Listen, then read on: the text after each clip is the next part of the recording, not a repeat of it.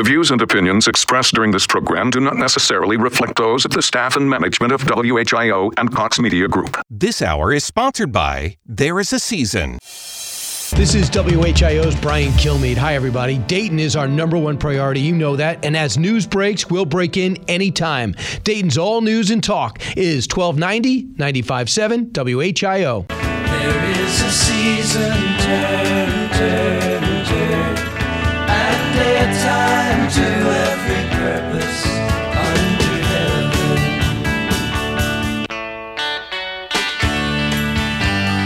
Welcome to another edition of There Is a Season with Bob and Gloria.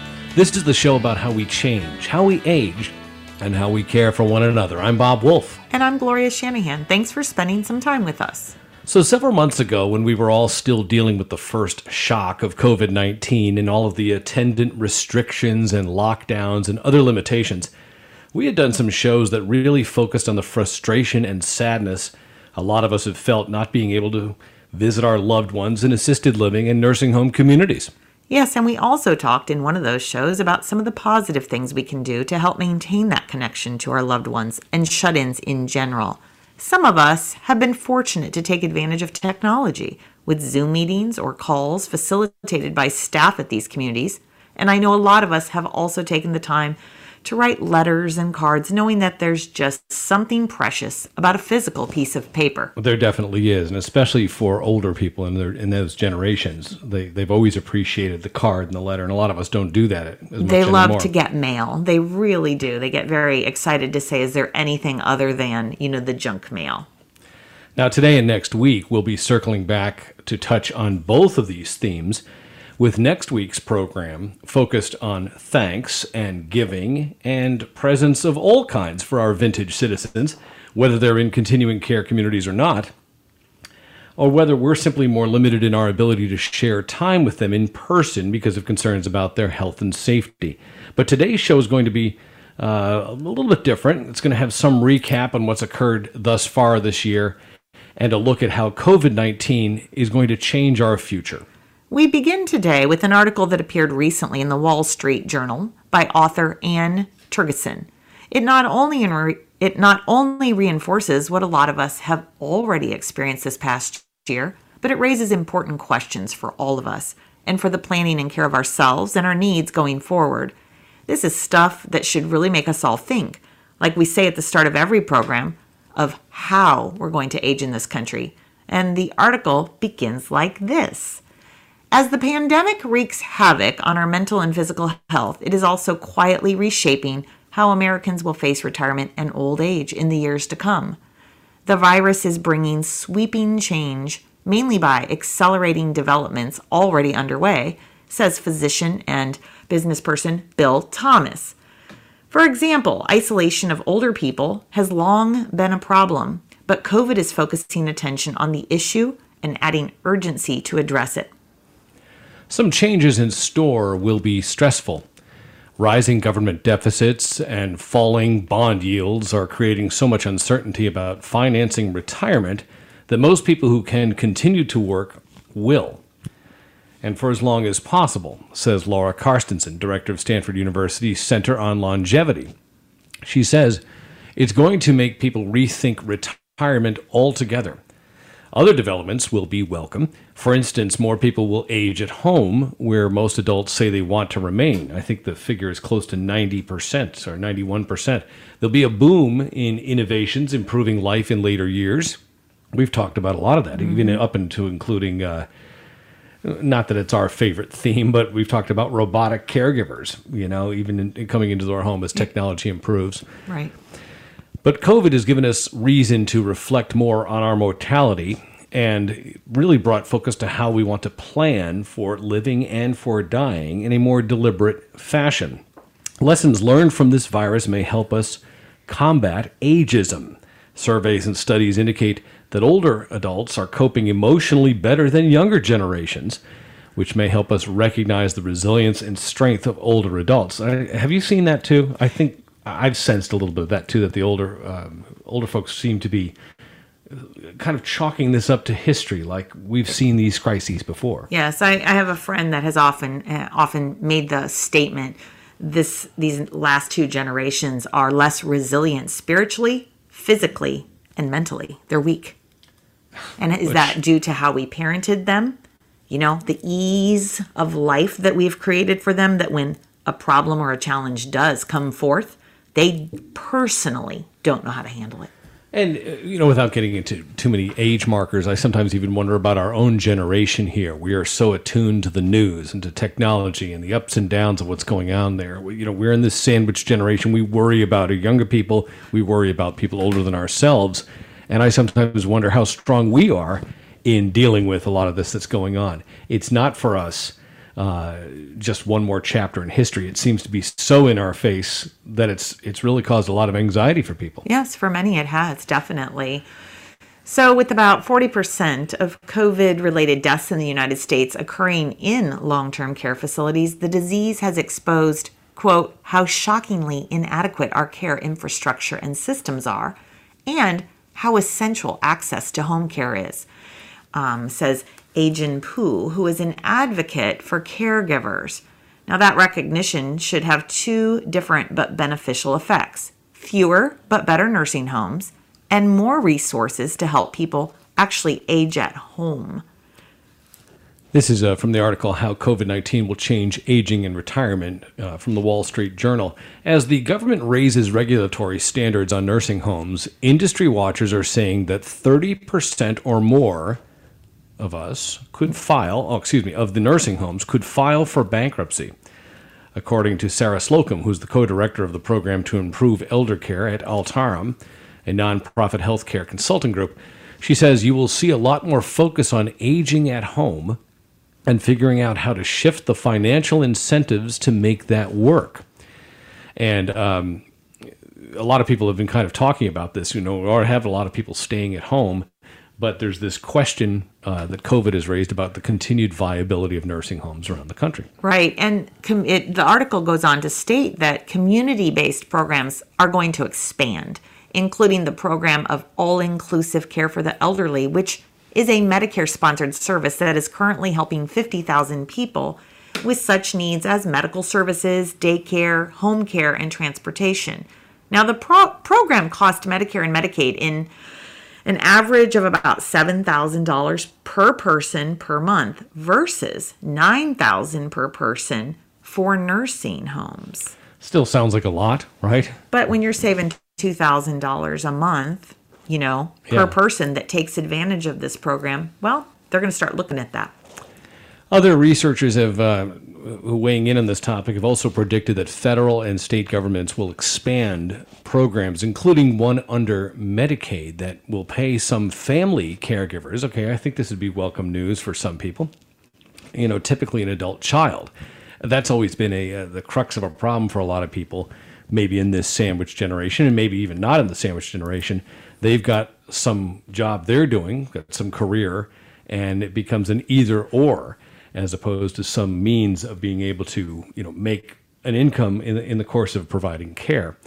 And generally, the amount will depend on the assessment of an elderly individual's needs, as well as the average wage for home care aides in that state and the geographic region in, what, in which one lives. We'll talk more about this a little bit later. Yeah. There's a great deal of difference between what somebody might be making in one profession and what somebody might be making as a home care aide. So it doesn't solve this problem, but it does open up some possibilities. Yeah.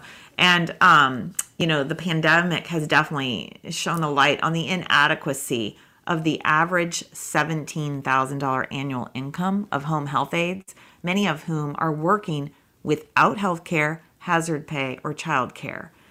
The trend toward more aging at home will also favor smaller elder care arrangements like the nonprofit Greenhouse Project, which was started by a Dr. Thomas and promotes senior living in small home like cooperative settings. There are some such 300 homes in dozens of states.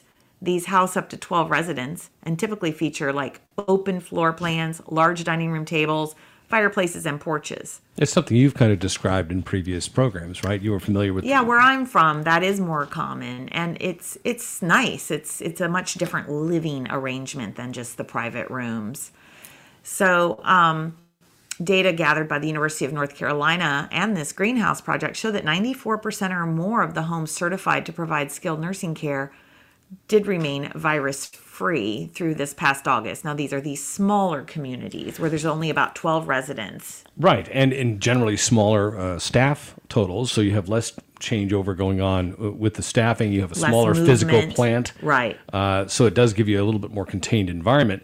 And it's not to say that traditional size nursing homes are going to go away immediately, but we're talking about potential changes here down the road that have come about as a result of, of going through this COVID 19 crisis. A movement away from these nursing homes might prompt Americans to also rethink other forms of age segregated housing, it says in this article, including 55 plus communities and uh, other kinds of environments. Age segregation has not prepared us well for living longer lives. Uh, with relatively little day to day contact between younger generations and elders, what have we been saying all Right. along, right? Um, a, do- a, Mr. Freedman, who weighs in on this, he's the president of Encore.org, a nonprofit uh, group. He says, with relatively little day to day contact between younger generations and elders, each life stage we move into, we are utterly unprepared for.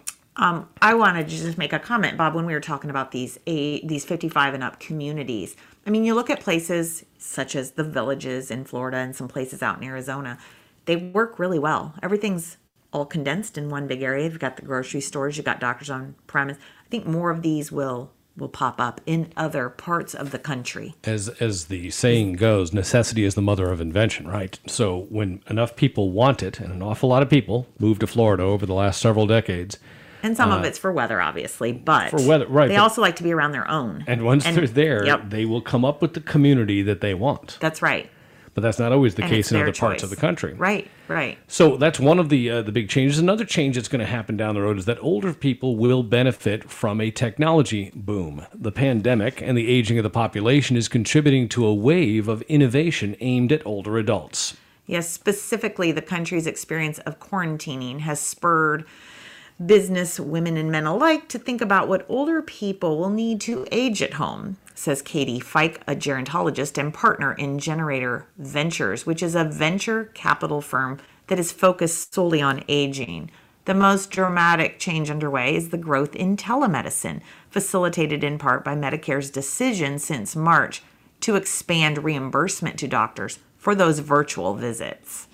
Wearable devices and diagnostic tests for home use will provide doctors with key information, including patients' blood pressure and weight, and pave the way for better remote patient monitoring, says Dr. Fike.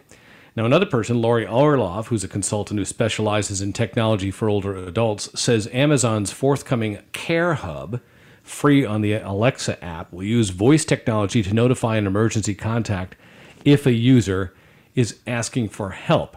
So you can see here that some of these innovations, which we're, we're becoming more familiar with, uh, really need to come faster and that they th- this COVID nineteen has really generated, I think, the impetus for bringing these things to market, making them affordable, and getting people off of the old way of doing things, so that they're more com- comfortable, you know, using Yeah. these new tools to manage health. And there are a lot of these new tools. They really are. You can have an EKG at home. Um, Yeah. And then on your phone, it sends a little record to your doctor now. So I know somebody who had a pacemaker put in, and the data is recorded on a regular basis, downloaded through the machine, uh, without you know anything being intrusive at all. you don't have to go anywhere. Right. Yeah, so there's a lot of things coming your way, and we're interested in what you think is going to happen in the future. And uh, you can write to us at Bob and Gloria. There is a season show if you'd like to weigh in on with changes that you see coming down the pike. We'll be back with more in just a moment. You're listening to There Is a Season on AM 1290 and 95.7 WHIO, Dayton's News and Talk. It's an Ask the Expert weekend on Dayton and Springfield's 24 hour news, weather, and traffic station, 1290 and 95.7 WHIO, Dayton's News and Talk. Welcome back to There Is a Season, the Bob and Gloria Show. He's Bob, and I'm Gloria. And And, I l- we want to thank you for being here, don't we, Bob? I love that you actually fill that in all, all the time. Just, You've been forgetting just this. I know because Introduce yourself. I have a brain cramp there, and it's kind of like you know. I'll carry it I'm for you. here. Don't worry. So she knows who I am. I know who she is. Most He doesn't know who he, is, but I, I don't know who I am, so that, that's we're totally lost on that. We're talking here about the future of aging in this country, something we've been talking about for ten years on our program. But COVID 19 has changed things a lot. We've talked about how it's changed some nursing home uh, situations and the plans people make for assisted living. We're going through a Wall Street Journal article today that talks about how COVID 19 will change aging and retirements by Anne Tergesen. We've talked about a couple of things already, but here's one that kind of surprised me here since lifespans have been ever increasing. Researchers now are saying that lifespans will decline. Right. And that is because of the long term effects. So they go on to say that with so many people dying of COVID, virus related deaths are projected to reduce the aggregate life expectancy of Americans age 65 today by nearly a year. COVID related lockdowns are also likely to reduce the life expectancies of those who avoid or survive the virus. Um, in addition to the long term physical damage some COVID survivors offer, um, suffer, I'm sorry, the pandemic is undermining our ability to engage in activities associated with better health and longer lives, including socializing, exercising, and even helping others. And these are really important stages of life, and particularly, studies show, for those in midlife and older.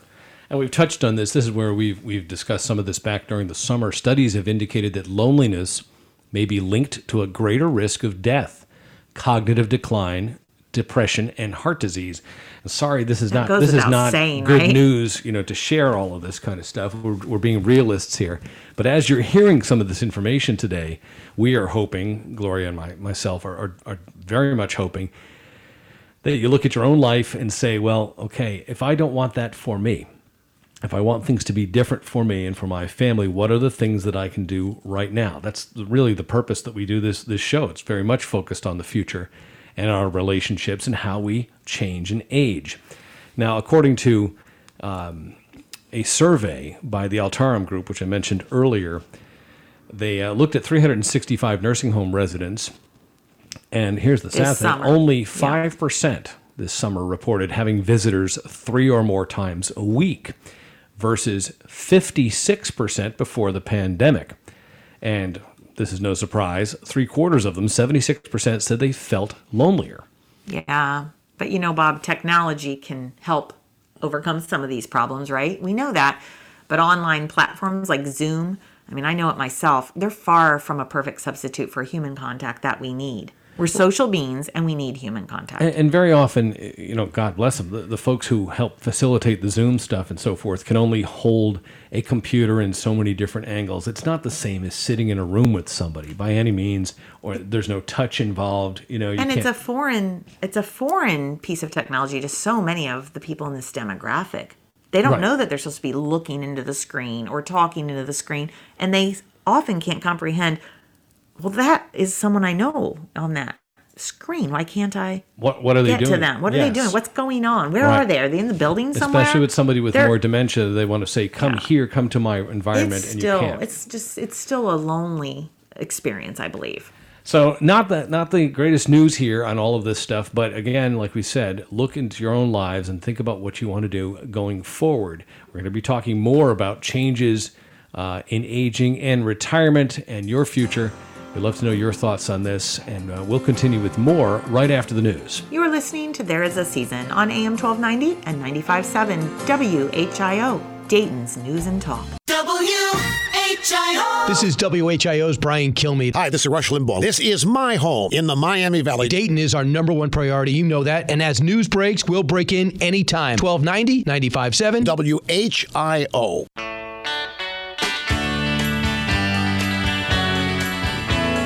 Welcome to There Is a Season, the show about how we change, how we age, and how we care for one another. I'm Bob Wolf. And I'm his friend Gloria Shanahan. She's a she's a dear friend, and I help and him- I help you in so many Co-host ways. in this program, you do, you you do. You keep me on my toes, I no question do. about it.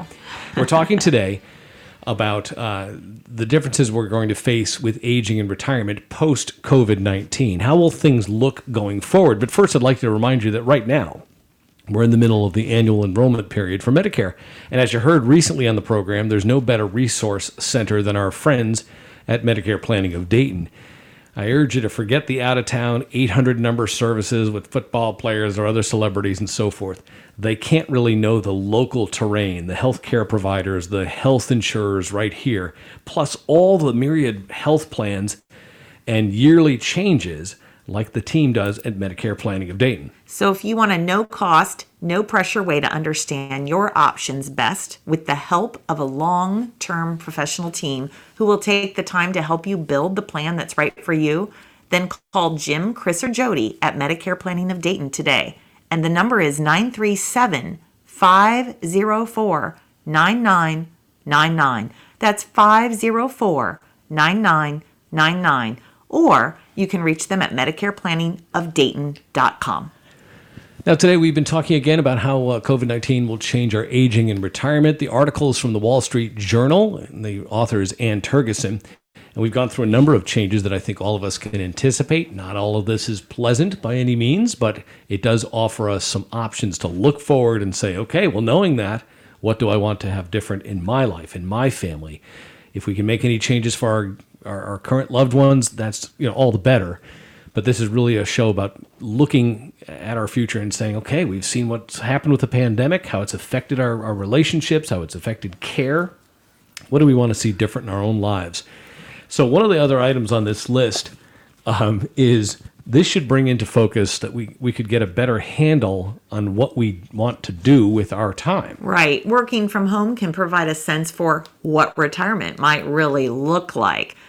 Now, some people are saying, no thanks, I want to continue to work.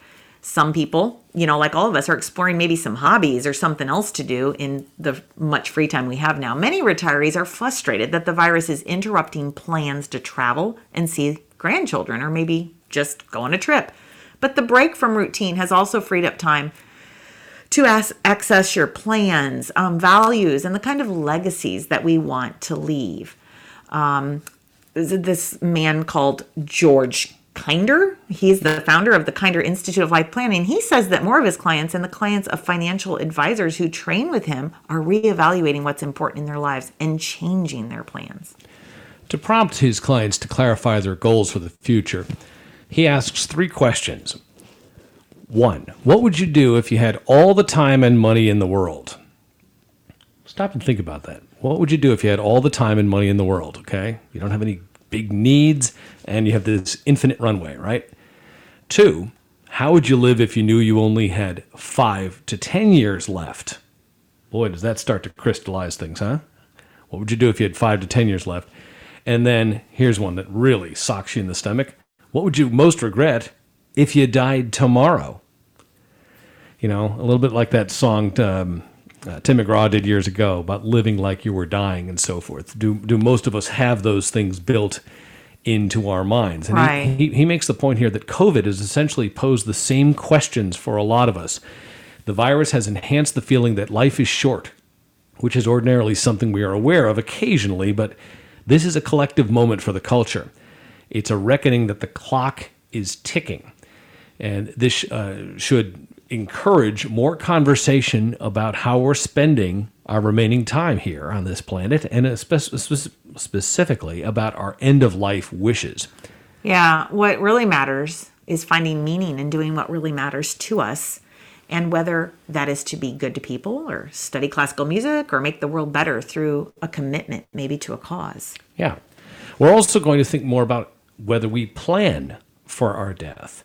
End of care life, uh, excuse me, end of life care planning is something we put off. Okay, we've done shows before. We had Baker Hazel Snyder talking about end of life planning and so forth. Well, now some some people are saying that that it's brought into focus. You know, what do we want to do for this here? Uh, end of life planning material, uh, downloads and information from a lot of um, uh, funeral homes and other providers have, have surged this year. And as difficult as it is to plan for death, experts say it's a crucial thing for people to prepare for. It can improve not only how we live our last days, but how our loved ones deal with our deaths. So uh, th- these are, again, good things to be thinking about. Right. And, you know, um, many predict that the experience of living amid lockdowns may actually cause more people to think about this end of life care. And some undoubtedly will choose not to receive medical treatment that helps extend life, but that also often negatively affects the quality of those extra days, especially if they can't even spend time with their family, right? So another change that uh, is talked about in this article from Wall Street Journal, and and this is one that we're always talking about. I don't know if people do it or not, but it says here that COVID nineteen will encourage us to embrace healthier lifestyles. Yes, the older you are, the greater your statistical odds are of dying from the coronavirus. But underlying health problems, including diabetes, heart conditions, and obesity, are also, as we all know, significant risk factors. Such conditions can be caused by factors beyond our control, including genetics, obviously. But diet and exercise also often play a role. And the pandemic is helping raise awareness of the concept of biological age or the internal pace of aging. And age is the number one cause of risk for mortality from COVID, but it's not chronic age. It's this biological age, right? As wearable devices become more prevalent, most of us, or more of us, will track measures of underlying health, including blood pressure and glucose levels. Medicine may eventually assist patients, uh, you know, a bi- for a certain biological age to help them make better informed decisions. Think about how, the impact of that too. You know, you struggle if you're on a diet, or if you're trying to avoid sugars, or if you're trying to eat right, and you get to the point of saying, "Well, I've been good for so long." and okay, I'm going to reward myself. I don't like this. It feels, you know, too restrictive and so forth. It would be very different if you did have a monitor on you at that moment telling you something. Now, you, you don't want to be over nanified. You don't want you don't want all these restrictions so that you're constantly focused on your health. You need to be able to have some fun. But it would be better to, to get some snapshots more frequently, would it? Yeah, definitely. Definitely. Um, so we may also, Bob, going forward, need to save more to retire. So while stocks for now continue to perform fairly well, lower bond yields caused by the pandemic might make it harder to make ends meet on a fixed income. For years, retirees have re- relied on the so called 4% rule, which says you can withdraw 4% from your savings in the first year of retirement and then give yourself, boy, this sounds nice, an annual raise to account for inflation without running a big risk of running out of money. But what does it say now, Bob?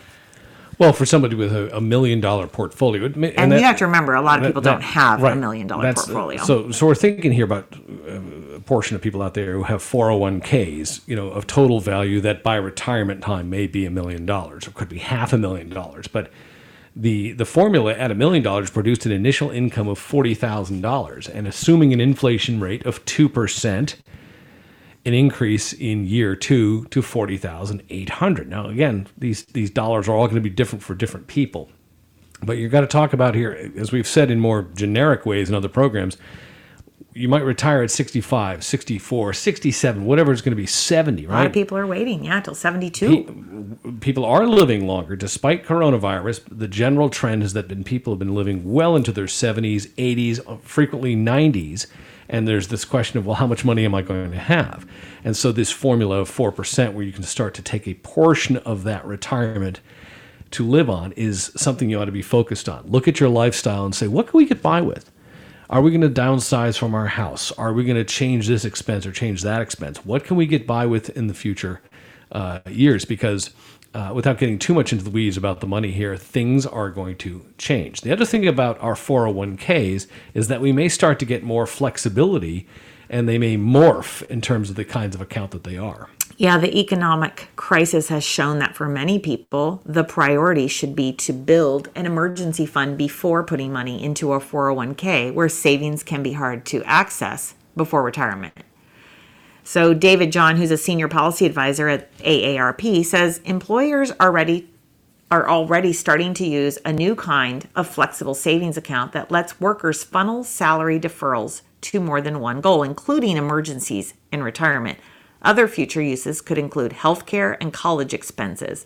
Mr. John predicts that once the accounts become popular, the government will apply the current tax advantage for retirement savings to these as well. No surprise here. Um, there is also the assumption that we're going to be working longer. Since the 1990s, the percentage of people 55 and older in the labor force has risen steadily from 40% in 2019 um, up from 29% in 1993. So in, that short time, we've seen it rise quite a bit. So a lot of this is going to change going uh, forward in terms of how much money we have in the bank, how long we're going to need to work to pay the bills, and so forth. And again, we would urge you and we would to consider making changes today as a result of COVID nineteen that somehow will better affect your future. We're going to talk a little bit more about this here on the other end when we come back, plus give you uh, a tiny peek at what's coming up next on There Is a Season. We'll be right back. You're listening to There Is a Season on AM 1290 and 95.7 WHIO, Dayton's News and Talk.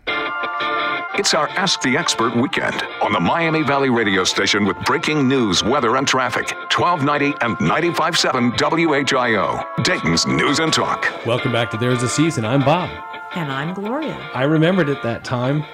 You did, and I wasn't going to say anything. I think that I need to stimulate your own brain, so I'm going to wait and see, See if if it. I had any growth in my head there. right. We're talking today about how COVID 19 is going to change aging and retirement. We've gotten into some financial stuff, some medical stuff, some planning for our end of life, and all this kind of thing. Uh, but the article is by Anne Tergesen in Wall Street Journal. It appeared this month if you'd like to read more detail about it. We had one last part of this article, which is something, again, we've also talked about in this program, and it's this. Yeah, it's that our views on aging are going to definitely change. Coronavirus has, at least in the short term, reinforced ageist stereotypes, including the notion that older people are frail and should be segregated and isolated. The virus and the economic downturn are also inflaming intergenerational conflict. Some younger people see older people as the reason they have to sacrifice, right? Do a whole show on this. And yeah, now at the same time, in some instances, younger people are being blamed for being irresponsible with regard to their behavior and social distancing, right? Um, so the pandemic has also unleashed countervailing trends that may ultimately change our views of aging for the better. Well, ironically, for all of this frustration, uh, we still ended up having two folks in their 70s who are competing for the presidency. Joe Biden is 77. I think the uh, President Trump is 74. I want to say 73, Yeah, somewhere in think there, so. which is, uh, you know, maybe that's frustrating younger people, but it is. You know, and I said we could do a whole show on this. We are talking more here in terms of generational conflict and it's going to have an impact on everything how we uh, how we treat each other how we finance things how we put money toward retirement and healthcare and all of those kinds of things. And it will be a challenge going forward to see how we wrestle with some of these issues. So again um, check out this article it should be a real good thing for you to you know prompt some conversation around in your house. Now coming up on there is a season. We've got some other shows coming in the pike. One is the science and art of critical thinking and ethics. Are these things being taught anymore? Critical thinking and ethics. Do our young people learn any of this stuff? Yeah, we have a show coming up on conversation starters, how to get people talking or how to get talking yourself. It's not so easy if you're not a radio blabbermouth like Bob. like Gloria. And also, we're going to talk about are we a melting pot anymore, like you learned back in school? Or are we something else, like a collection of soon to be warring tribes? What does the future hold for all of us here societally? And uh, been an awful uh, look at how things have, have changed here over the summer in terms of unrest and so forth. What do some people view for our future, and what do you view going forward? If you like what you heard today, please send us a note to tell us what we was good, what we missed, how many times I forgot my name, and, and all of that. Just drop us a note to Bob and Gloria at thereisaseasonshow.com or check out our In Touch tab on our website. That's going to do it for us today. Remember, dear friends, seek grace in every step, live with purpose, and make this an everyday count. For my dear friend, Gloria Shanahan, our terrific producers, and everyone who makes the show possible, thanks for your time, attention, and interest to what we're doing here. We hope you'll join us again soon. You've been listening to There's a Season on AM 1290 and 95.7 WHIO, Dayton's News and Talk. Have a blessed week. It's our Ask the Expert weekend on the Miami Valley radio station with breaking news, weather, and traffic. 1290 and 95.7 WHIO, Dayton's News and Talk. WHIO Dayton, WHIO FM Pleasant Hill, a Cox Media Group station from the CJS Heating and Air.com studios. You call, we come, it's fixed.